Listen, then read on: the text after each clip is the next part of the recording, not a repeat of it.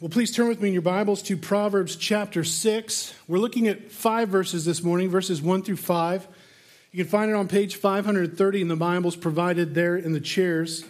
Uh, if you've ever wondered to yourself, is the Bible really practical? Is it relevant? Uh, you know, does it really kind of break down and, and meet me where I'm at? Today, there's going to be no question about that whatsoever, okay? Um, you know, we live in one of the two wealthiest nations in the world. There's, there's some debate as to whether or not China has surpassed us, but the United States boasts of $17.5 trillion a year of spending power. All right, our per capita GDP is over $54,000 per year. The median household income in our nation is $51,000 a year, and our poverty rate is down to 14.5%. Now, if all that just blew right over your head, this is what it all boils down to. All things factored in, America and Americans are very well off financially. We have a lot of wealth, okay? But that's only one side of the story, isn't it? Though we are in the top two wealthiest nations in the world, we're also one of the deepest in debt. That the US debt clock is over 18 trillion and climbing. The average American citizen, if we were to try to pay that debt off ourselves, per citizen, that would be $56,000 that we would have to contribute. For every tax paying citizen, that would be $154,000 that we would all have to contribute to pay off that debt. That's a huge amount. USA Today, well, I mean, I should say this, this is not just a, a national problem, though, is it? This is, this is an individual. This is a, a, a problem of its citizens as well, right? The USA Today reported that the average debt in the U.S. per household is $53,000. Now, 70% of that is, is mortgage debt, but that same article also reported that one third of all of these debtors are delinquent on their payments. Recently, CNN reported that the average American household with at least one credit card has nearly $16,000 in credit card debt the average interest rate is mid to high teens at any given time, making it very, very difficult to pay that off. Students have an average of $29,000 in student loan debt, but you know, that's okay, right? Because the university promised me that I'm guaranteed a high paying job when I get done, so I'll be able to pay that off no problem, right? It's worked out pretty well. I mean, don't worry about the fact that you're starting out 30K in the hole, right? Banks are so willing to loan households as much as they possibly can that mortgage payments, mortgage payments can reach up to 40% of a household's monthly income. And so what that means is you can have a house that you can't afford to live in. Friends, this is insanity. We are a nation in debt. And then you add to that loss. Over 1 million file for bankruptcy each year. Two thirds of those are granted by the courts. 660,000 declare bankruptcy and are granted it each year. One out of every 100 houses will be foreclosed. Repossessions are so plentiful that I couldn't even get accurate statistics, but everything from cars to microwave ovens are being taken away because people cannot pay for what they've purchased. Thousands lose big in the stock market. It's reported that Warren Buffett once lost $2 million in two days in the stock market. People risk big to follow Disney's dream, or Disney's promise that your dream can come true, it can happen to you. But what they realize is that they've woken up to a nightmare, a financial nightmare. So, how, how are we to live well in a nation of debt? How are we to live life to the fullest when everywhere around us they tell us that you need to have it all and you need to have it all right now. How are we to live wisely in a world of plenty, but in a world of high interest payments. And why on earth does God even care?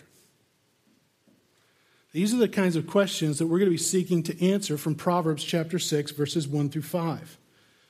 Friends, Proverbs has a lot to say about wealth, a lot to say about money, far more than we could possibly deal with today. In fact, so much so that I actually put up a blog entry, redeemerchurch.wordpress.com, where I have three pages of notes, and they're just basically citations of passages in Proverbs that deal with money. Three pages, single spaced. We can't possibly deal with that this morning, but one of the aspects that, that, of wealth that it talks about is debt.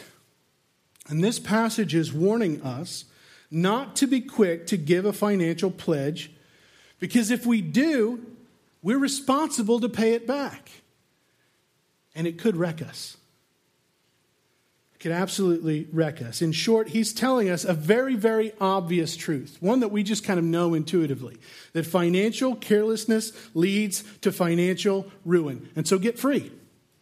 It's pretty straightforward, right? I even have a bumper sticker version for you this morning. If you want something far more easy, right? Something you can slap on the back of your car, here it is.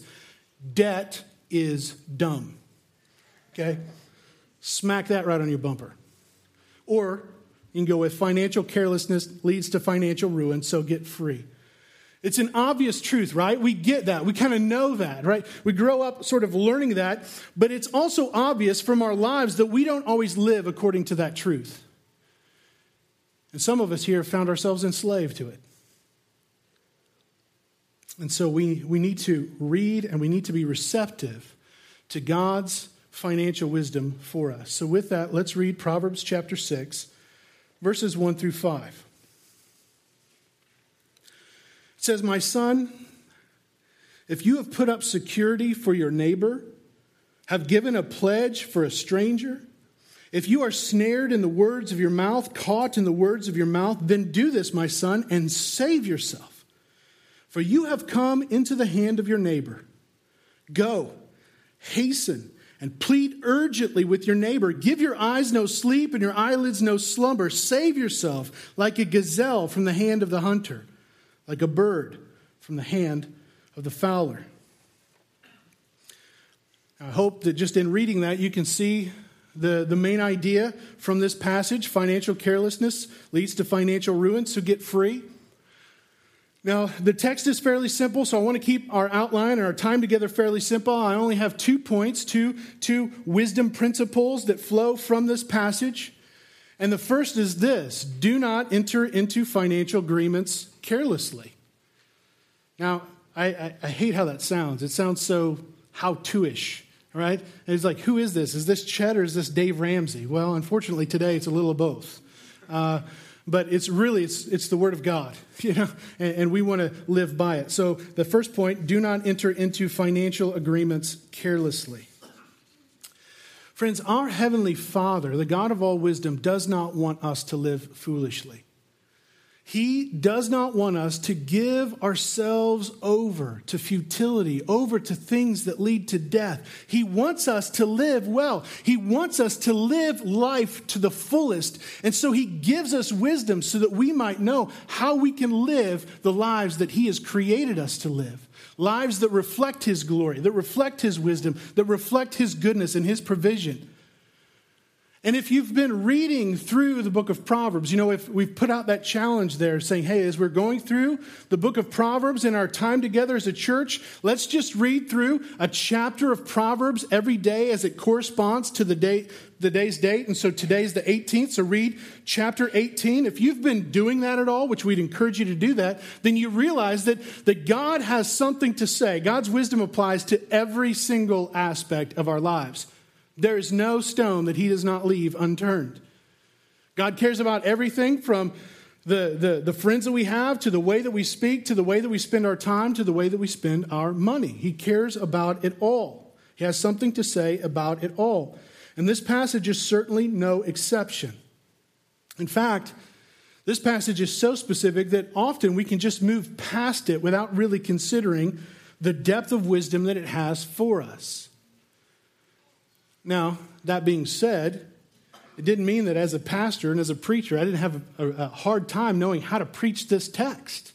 I want it to be redemptive. I want it to be life giving and not crushing or moralistic. And then you've got this, this bigger issue of, of in, in terms of context, because verses 1 through 19 are a break in a larger discussion on the issue of sexual folly. Right? Last week, we spent an entire chapter, chapter 5, devoting our, our time and our energy and our thought towards sexual folly. Right? And then he's going to take this break here in verses 1 through 19, only to pick up that issue of sexual folly again in chapter 6, verse 20. And then he's going to continue it on all the way through chapter 7. That's a huge amount on that issue. That's a lot. And so, why on earth is this text, 1 through 19, crammed right into the middle of it?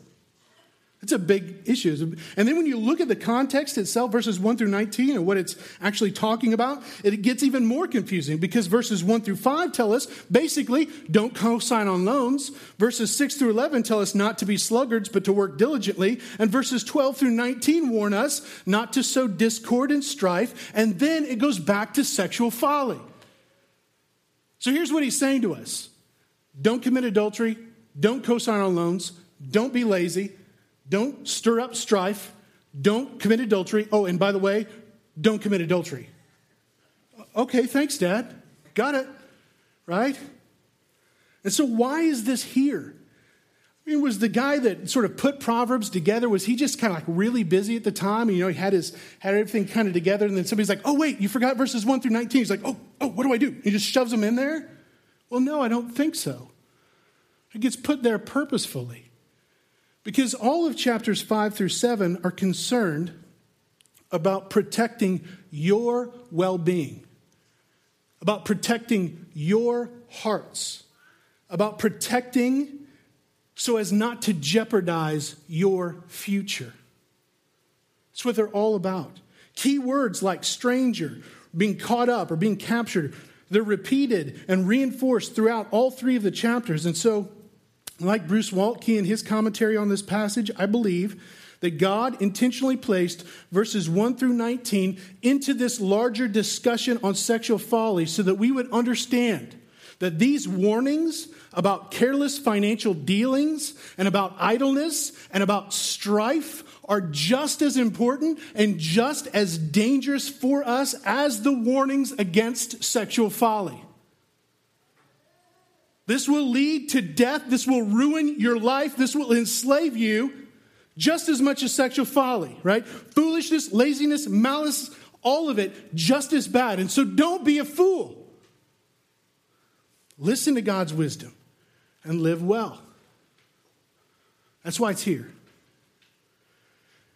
And so God tells us, my son, if you have put up security for your neighbor, if you've given a pledge for a stranger, if you've snared, if you are snared in the words of your mouth, caught in the words of your mouth, then do this, my son, and save yourself.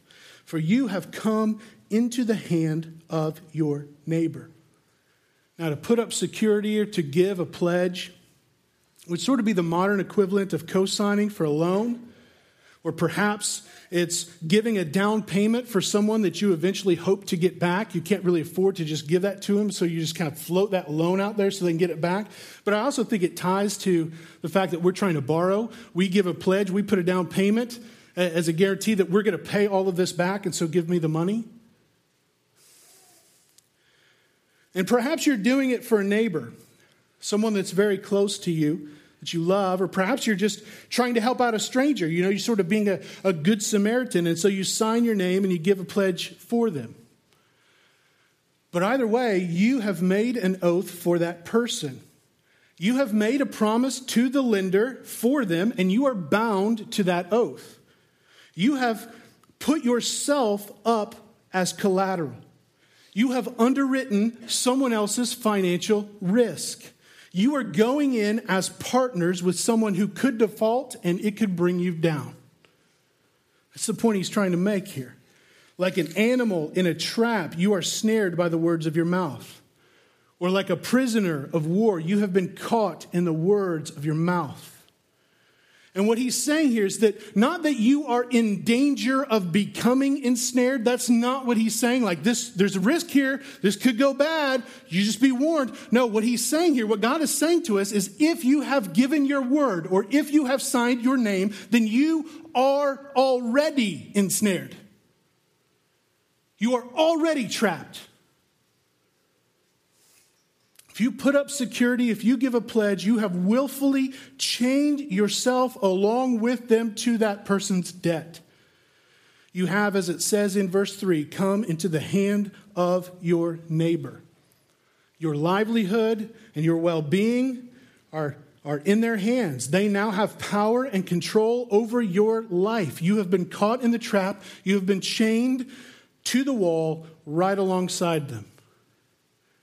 Already we see here that debt is enslaving, whether you are the primary borrower or simply a cosigner. This is a big deal because Proverbs speaks to this a lot. I want you to keep your finger here and I want you to flip with me. Proverbs 11, verse 15. Proverbs 11, verse 15 says, Whoever puts up security for a stranger will surely suffer harm, but he who hates striking hands in pledge is secure. Now, again, we do have to keep in mind proverbs are principles and not absolutes, right? This is these are just general observations of the created order by those who love and fear the Lord and want to live in all ways to please him. And so these are general principles, these are not absolutes, these are not maxims. But still, what he's saying here is look, look, if you cosign, you're going to suffer harm. But God has made it possible for you to dwell securely by not taking a pledge. All right? Flip it with me again. Chapter 17, verse 18. In chapter 17, verse 18, it says, The one who lacks sense gives a pledge and puts up security in the presence of his neighbor. So, one who puts up security for another is a fool who binds himself before witnesses to paying back the debt. And that's a bad thing because you know what's going to happen if you do this in front of your neighbors. They're going to be asking you, How's that going? You know you got to pay that back, right? Chapter 20, verse 16. Chapter 20, verse 16 says, Take a man's garment when he has put up security for a stranger, and hold in pledge when he puts up security for foreigners. What this is telling us is that, that you hold that person to the pledge that he's made. Make sure that that loan gets paid back, even if that person defaults. He must take personal responsibility. He's made an oath, he's bound to it. Chapter 22, verse 7. In chapter 22, verse 7, it says, The rich rules over the poor, and the borrower is a slave of the lender. See, there it is. A bumper sticker version. Debt is dumb. Right? The borrower is a slave to the lender. It's just a few verses down, 26 and 27 of chapter 22. Be not one of those who gives pledges, who puts up security for debts. If you have nothing with which to pay, why should your bed be taken from under you? Now, what he's saying there is like, if you co sign a loan, you make sure that you can pay for that loan. Because if you can't, guess what's happened? They're going to come and they're going to take your bed and you're going to be sleeping on the floor. Or worse, they'll take your house, they'll take your car, and you're putting your family out in the streets. Chapter 27, verse 13. In chapter 27, verse 13, it says, Take a man's garment when he has put up security for a stranger, and hold it in pledge when he puts up security for an adulteress. So this is very close to chapter 20, verse 16. Hold the man to his debt, but then he adds, especially, especially if that man is spending that money on hanky panky, if you know what I'm talking about. If he's spending it unwisely and immorally, all the more reason to hold that man accountable. And so we see there, debt is enslaving. If you sign on the line, you are responsible to pay it back. Now, there's another non inspired writing that speaks to this issue as well. And I think that they were probably reading Proverbs before they wrote it, and it comes from the Federal Trade Commission's website. It says in co signing a loan, you are being asked to guarantee this debt. Think carefully before you do. If the borrower does not pay the debt, you will have to. Be sure that you can afford to pay if you have to, and that you want to accept this responsibility. You may have to pay the full amount of the debt if the borrower does not pay. You also may have to pay late fees or collection costs, which increases this amount. The creditor can collect this debt from you without first trying to collect it from the borrower. That's kind of scary. The creditor can use the same collection methods against you that can be used against the borrower, such as suing you, garnishing your wages, etc. If this debt is ever in default, that fact may become a part of your credit record. Right? Meaning you'll ruin your credit. You won't be able to take out a loan if you, sh- you should need to. But, friends, here's something else to consider. If that person who's applying for that loan actually qualified for the credit that they're wanting or needing right there, why are they asking you to back it? They're asking you because they can't afford the loan, or at least they can't prove that they can afford the loan. And if you can't afford the loan, then don't take the money. now, uh, there are exceptions, right? We're not looking at all of the loopholes and all the reasons why you might want to do that. We're just dealing with general wisdom here as it applies, right? But if banks are asking you for a cosigner, you are probably overextending yourself to take out that loan. That word cosigner, it ought to serve as a red flag for us. Don't do it. Right? But going a little deeper, we've got to think more carefully about how the Bible talks about loans. The Bible does talk about loans and it gives certain regulations for those loans. For example, it's fine to receive a pledge as a down payment for a loan. You're going to loan somebody some money. It's fine to receive a sort of a, a, pledge, a down payment from them to guarantee that they'll pay it back. But if you loan money to somebody, you're not allowed to collect interest on it, according to Old Testament standards. And if you do loan money to those in need, you have to be ready to pay it back if that person cannot. Right? You've got to have enough money on hand that you could pay that debt if they're not able to. And you can look at Exodus 22, Leviticus 25, Deuteronomy 24, 2 Kings 4, and Nehemiah 5 for that. But in general, we have to understand that, that securing debt was frowned upon. All right, the Bible doesn't make this distinction between good debt or bad debt. I'm not going to spend a whole lot of time on it here, other than to say, you know what? Uh, yeah, I do think that there's a difference between good debt and bad debt, but yet we need to scale it back. We need to wisely scale it back. Not every good debt is a good debt for you. You need to think carefully about what you're taking out and do you really need that? Okay? We'll get more into that as we go along. Loans in Scripture, however, were used to help someone in need when you didn't have the ability to generously provide for them yourself. And so the biblical priority is, is generosity, it's sacrificial giving. You're trying to care for the community around you. You see that you've got this brother in need, he, he needs help there. You want to help him, but you can't help it. You can't afford to do it. And so, as an alternative, because you can't just pay for that straight out, you go ahead and you float him a loan until he can pay it back.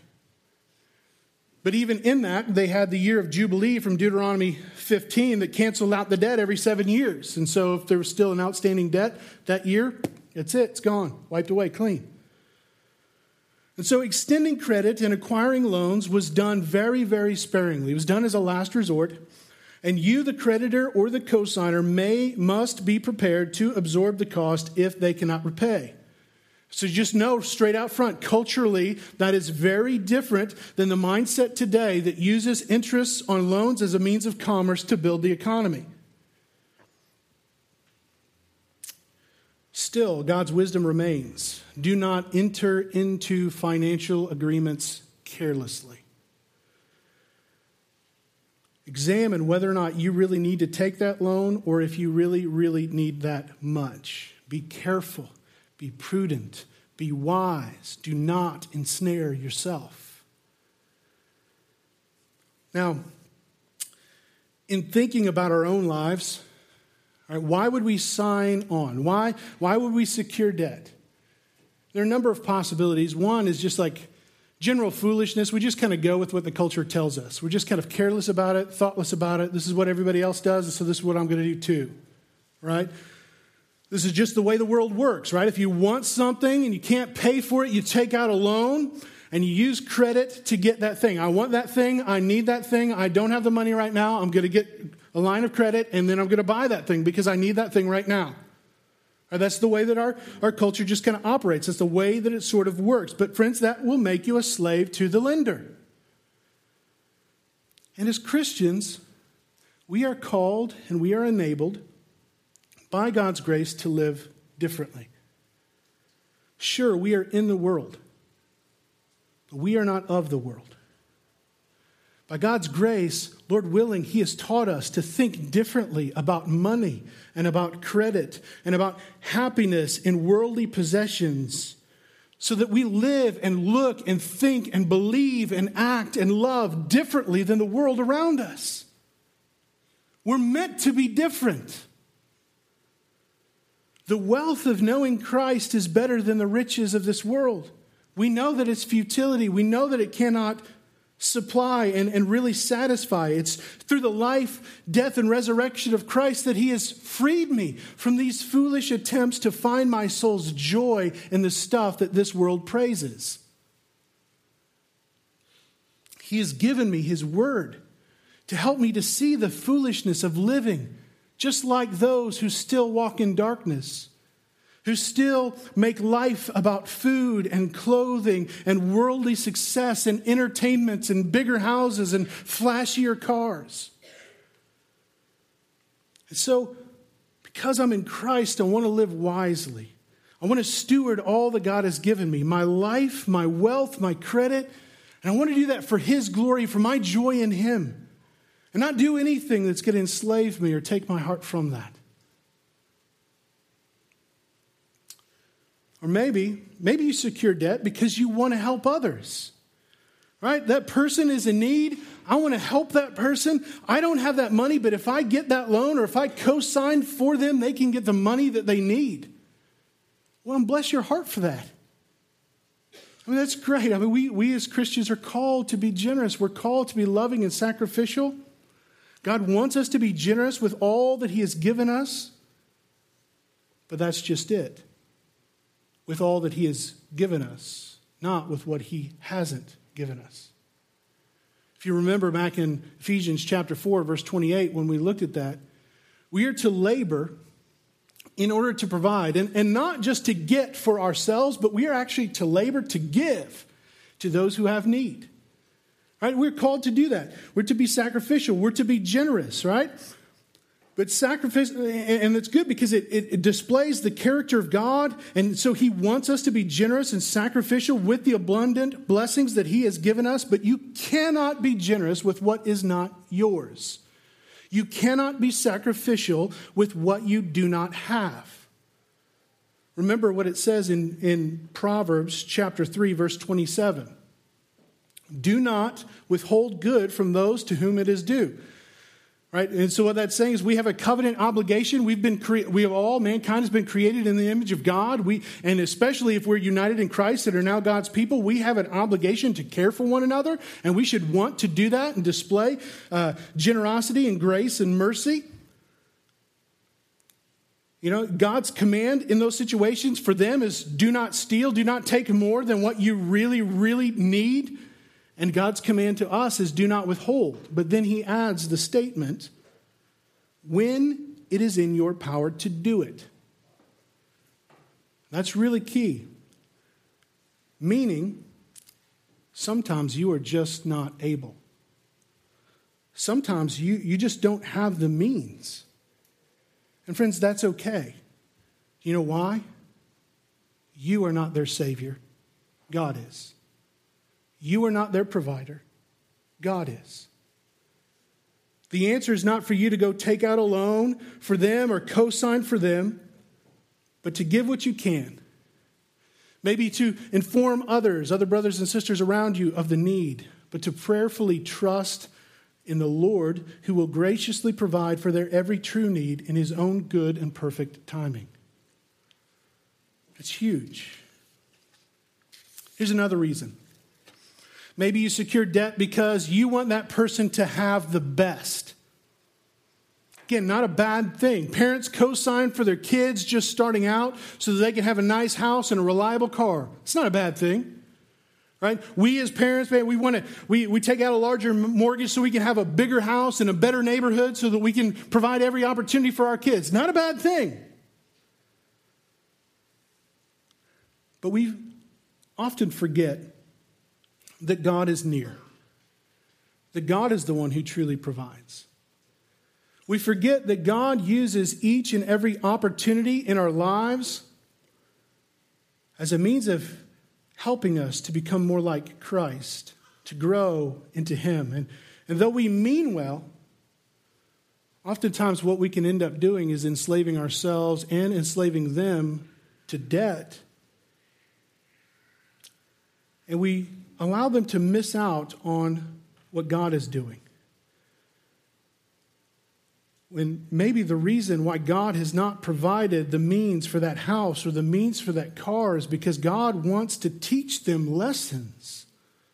He wants to teach them something more. And, and when we take the easy way, and with our lives, what we end up doing is we, we end up preaching a counter message when God wants to teach them patience, when He wants to teach them diligence, when He wants to teach them contentment and joy and perseverance and gratefulness for what they already have and personal responsibility, instead of allowing them to learn those lessons, what we end up doing with our lives is taking the easy way out. And with our lives, we preach convenience, comfort, materialism, and consumerism. And again, this is not to say that you can't or that should or that you shouldn't help your kids. Okay, that's not what I'm saying. Only that we have to be very wise to make sure that we learn the lesson and that we help them to learn the lesson that God wants to teach them about holiness, godliness, and personal responsibility we can teach our kids immaturity and irresponsibility in the way that we come to their aid to provide for them. We've got to be careful. Other reasons why people might be tempted to secure debt might be pride. We want to look good in the eyes of others. We want to sort of swoop in and be the hero and kind of get all the accolades because we help somebody out. Perhaps we, we use it as a means of power and manipulation. You know, it's like, this is a favor. I've extended this out to you, and I'm not going to let you forget about it. Remember that time when I floated that loan to you? Yeah, you owe me. Perhaps it's greed. You have something to gain from it. Or maybe it's just excitement or risk taking. You like the idea of basically gambling with your lives and theirs in hope of greater gain. Friends, the, Proverbs and many other scriptures condemn each of these reasons. We don't need to look at them exhaustively. It's, it's foolishness, it's utter, utter foolishness. But why? I mean, why does God even care? Why does God care if I have debt or whether or not I co sign for loans for, for other people? Well, friends, it's simply there in verse 3. God does not want you to live as slaves to anyone else. God, God does not want you to live in the hand of another. You cannot serve two masters. Either you will love one and hate the other, you will hate the one and love the others. You cannot serve both God and mammon. You have one master and one Lord, Jesus Christ. And he is one that does not punish you and enslave you to exact your debt, but one who has, according to Job chapter 17, verse 3, made himself a pledge for you that he has put himself up as security for your debt. The one and only Son of God, Jesus Christ, came, lived a perfect life, a life that you can never live. And he sacrificed that life to pay the debt of your sin, your real debt, your true debt, debt that you could never, ever repay on your own, so that you might be freed from it. He rose again to guarantee that, yeah, you're, you're free from this debt that you can never repay. And, and so he's freed you then also from the snare of grasping for life through material gain. So, why then? Why on earth would you place yourself again in the hand of another? But then there's another reason God is our gracious provider. God has given us life and breath and everything. Every good and perfect gift comes down from above, from Him. And what we end up doing well, is, is we neglect that, right? God has enabled you to work as a means of gain.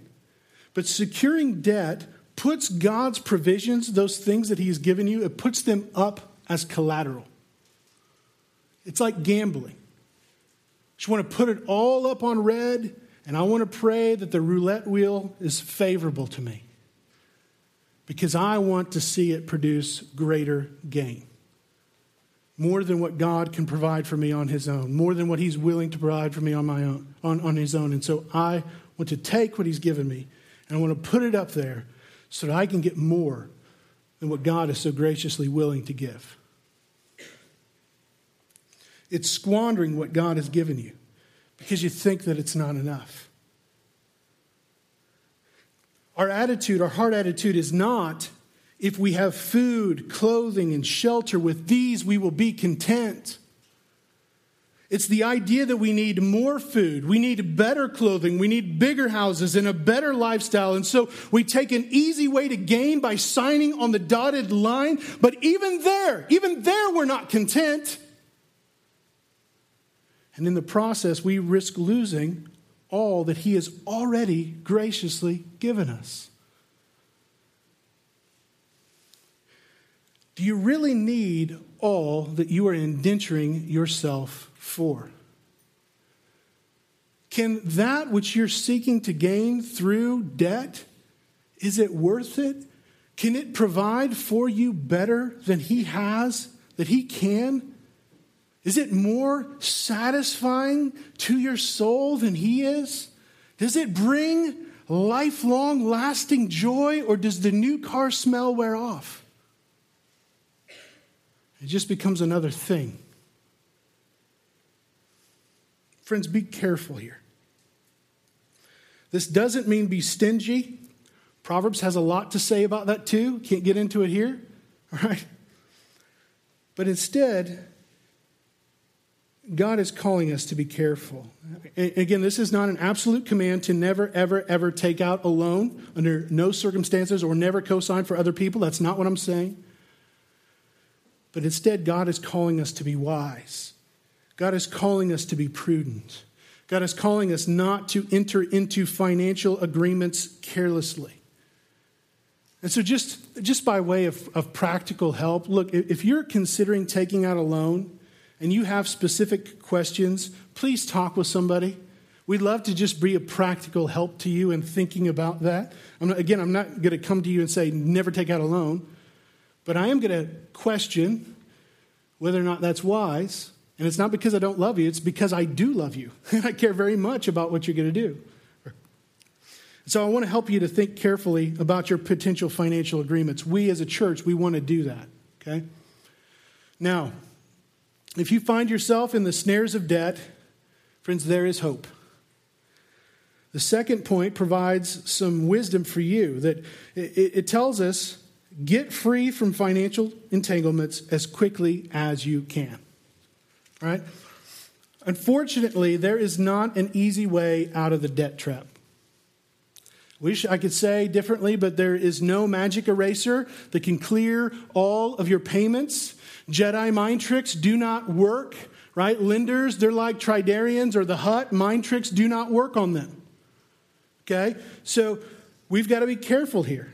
God loves you and God has forgiven you all of your debts, but in, but in Christ, your sexual your financial folly has been nailed to the cross, but he doesn't usually remove the consequences of our financial foolishness. And that's not because he doesn't care. It's because he wants to teach us financial wisdom. He wants us to help he wants to help us to learn what he has for us and, and sometimes that comes through pain verses 3 through 5. says that if you are ensnared by financial obligations of debt, then do this, my son, and save yourself, for you have come into the hand of your neighbor. Go, hasten, and plead urgently with your neighbor. Give your eye no sleep or your eyelids no slumber. Save yourself like a gazelle from the hand of the hunter, like a bird from the hand of the fowler. It says, do whatever you can to get yourself free as fast as you possibly can. Now, if this is King Solomon writing here, and I, I do believe that it is, okay, he was one of, if not the richest man in the world. And what does he say to his son, the king to be? He says, Get out of your debt. He doesn't say, Don't worry about it, son, I'll take care of it for you. He says, No, you get out of your debt. I mean, could you imagine, right? Could you imagine if Bill Gates said this to his kids? Could you imagine if the media found out that Bill Gates said that to his kids? They would crucify him as a miser and as a bad parent. But King Solomon is not saying this because he's selfish. As if he's like sitting there on his big old mound of gold and he's saying, No, this is mine. You get your own. He's saying this because he loves his son. He wants to teach his son personal responsibility. Like our Heavenly Father, He's trying to teach his children to take responsibility for their financial decisions. And so, with great urgency in his voice, he says, Go, get out of this obligation as quickly as you can. Do not sit around and just hope that all things are going to work out. Get busy. You have been ensnared by this. You have handed yourself over, your life over to a lender. You've got to get free. And so go, do what is necessary to rid yourself of this. That word hasten there, it means to humble yourself to the point of bowing down in the dirt or wearying yourself to the point of exhaustion. It says if you have debts piling up, you don't wait for the perfect job just to come along. You just take a job. You're not picky. You don't, you don't say to yourself, well, I'm overqualified for that one, or, or that one's really beneath my education level. No, you take a job, right? A job is better than no job. And I know that our government's trying to help you out and all, but employment is still better than unemployment. It's better for your family, it's better for your soul. So you need to do it. He's basically telling us that beggars cannot be choosers, and we need to be willing to do whatever we can, including choking down our pride to provide for ourselves and to pay off this debt. Next, he says, plead urgently, pester him, badger him, don't let go of them, right? Call, leave a string of messages on their answering machine, wait outside their office, chase them down the hall, but make sure that they don't call security and throw you in jail because that would not help you out. But do whatever is necessary. Plead with them to get them to let you out of this debt. You know, this made me think about medical bills, right? You know, you go to the hospital, hospital, like, you know, you broke your arm, hospital, you get the bill later on, and they want to charge you like $8 million because they took an x ray and they put a cast on your arm, right? And so what do you do? You go, you humble yourself, and you plead with them to reduce it. You say, listen, I, I don't have insurance. What's the cash rate for this? And they, and they end up selling with you for like $200, 53 cents a stick of gum and the lint out of your pocket. Now, I'm using hyperbole so that no one thinks that I'm quoting exact figures here. But you get the point, right? You plead with them. You do whatever is necessary to free yourself from those financial entanglements. Verse 4, he says, Give your eyes no sleep and your eyelids no slumber. Saying, listen, work really, really hard. Work long. Get a second job. Live on rice and beans if you have to. Now, don't neglect your soul, don't neglect your family in this process. But until you get this debt under control, you've got to put in more than 40 hours a week. Being chained to a job is better than being chained to debt. Because at least there you're being productive and you're not living as a bird in a cage. Students, I got to say this to you because there's so many of you here, and student debt is, is sort of a necessity. Sort of. Don't just load up on debt, right? Don't take as few loans as possible. Don't load up on debt thinking that you'll just have a great job when you're done. And so for now, what you're going to do is you're going to take out extra so that you can enjoy and make the most of this college experience. Friends, that is a lie. Okay?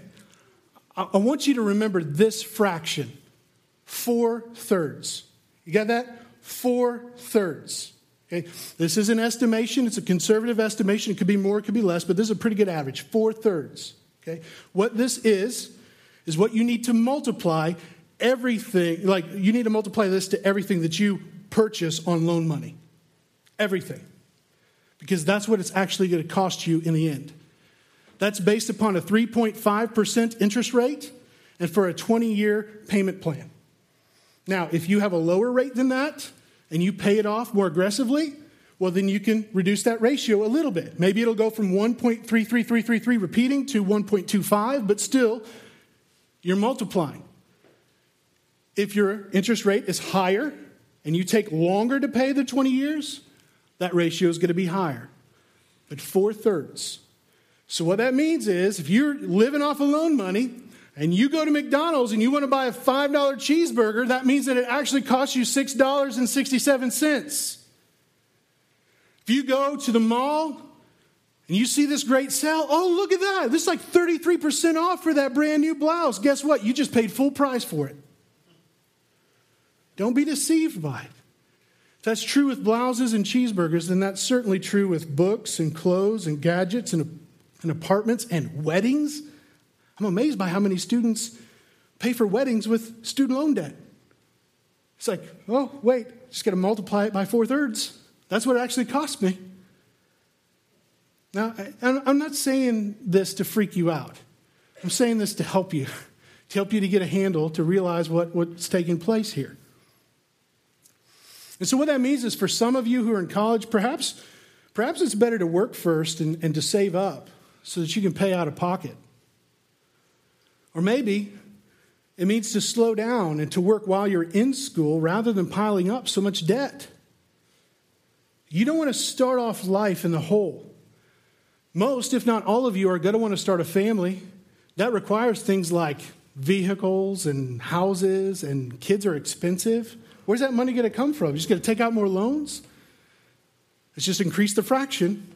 Five thirds, six thirds, that's two.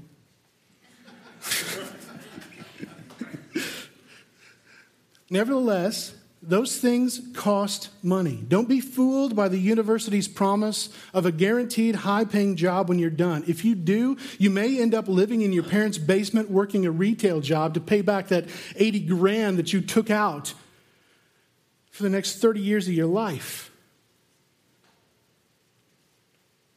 Don't hold out hope of Obama's promise of free tuition or that college loan debt forgiveness. Man, that sounds great, right? I, I, don't hear this as a political statement. I don't mean it as a political statement. I'm just using it as an example, okay? That sounds really great. You probably vote on it, right? But guess what? That money has to come from somewhere. And I've already stated that the, our government doesn't have it, so where is it going to come from? It's going to come from the taxpayer, right? We figured this out. It comes from the taxpayer. So, what does that mean? That means if you vote yes on those things, what you're doing is you're requiring everybody else that actually pays taxes to co sign on your loan, to pay for your debt.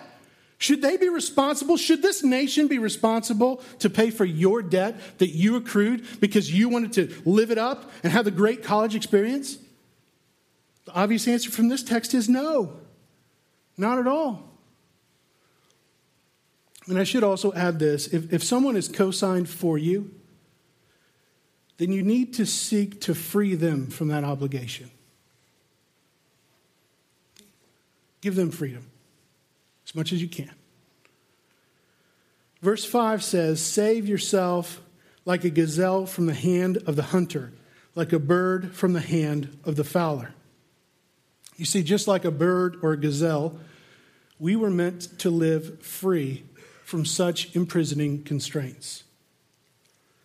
Bird was meant to fly, the gazelle was made to run, and man was made to be free, to work, and to live off of the generous provisions and abilities that God has already given us. Man was made to worship God wholeheartedly to find our joy and satisfaction in Him, to be grateful and content with all that He has given us, not to squander it away in the hope that we could gain more from the fleeting pleasures and possessions of this world. Man was made free to love, to cheerfully provide for others. Our ability to love others generously and sacrificially is constrained by our debt. We can't do it. Man was made to go where God would have him to go and to do what God would have him to do. But because we are chained to our financial folly, we cannot make his kingdom known throughout the world or seek the joy of his peoples. We were not meant to live this way. We were not meant to live in the hand of another. He has made us for so much more. Christ has delivered us from our true debt. He has freed us from the foolish notion that life is better lived with all of the world's stuff than it is with Him. He has made it possible for us to free ourselves from these burdens, and He offers us up this security that His grace will be present and will be sufficient to help us to live faithfully in His hand rather than the hand of another. And so, because that is true, let's not exchange true riches for financial ruin.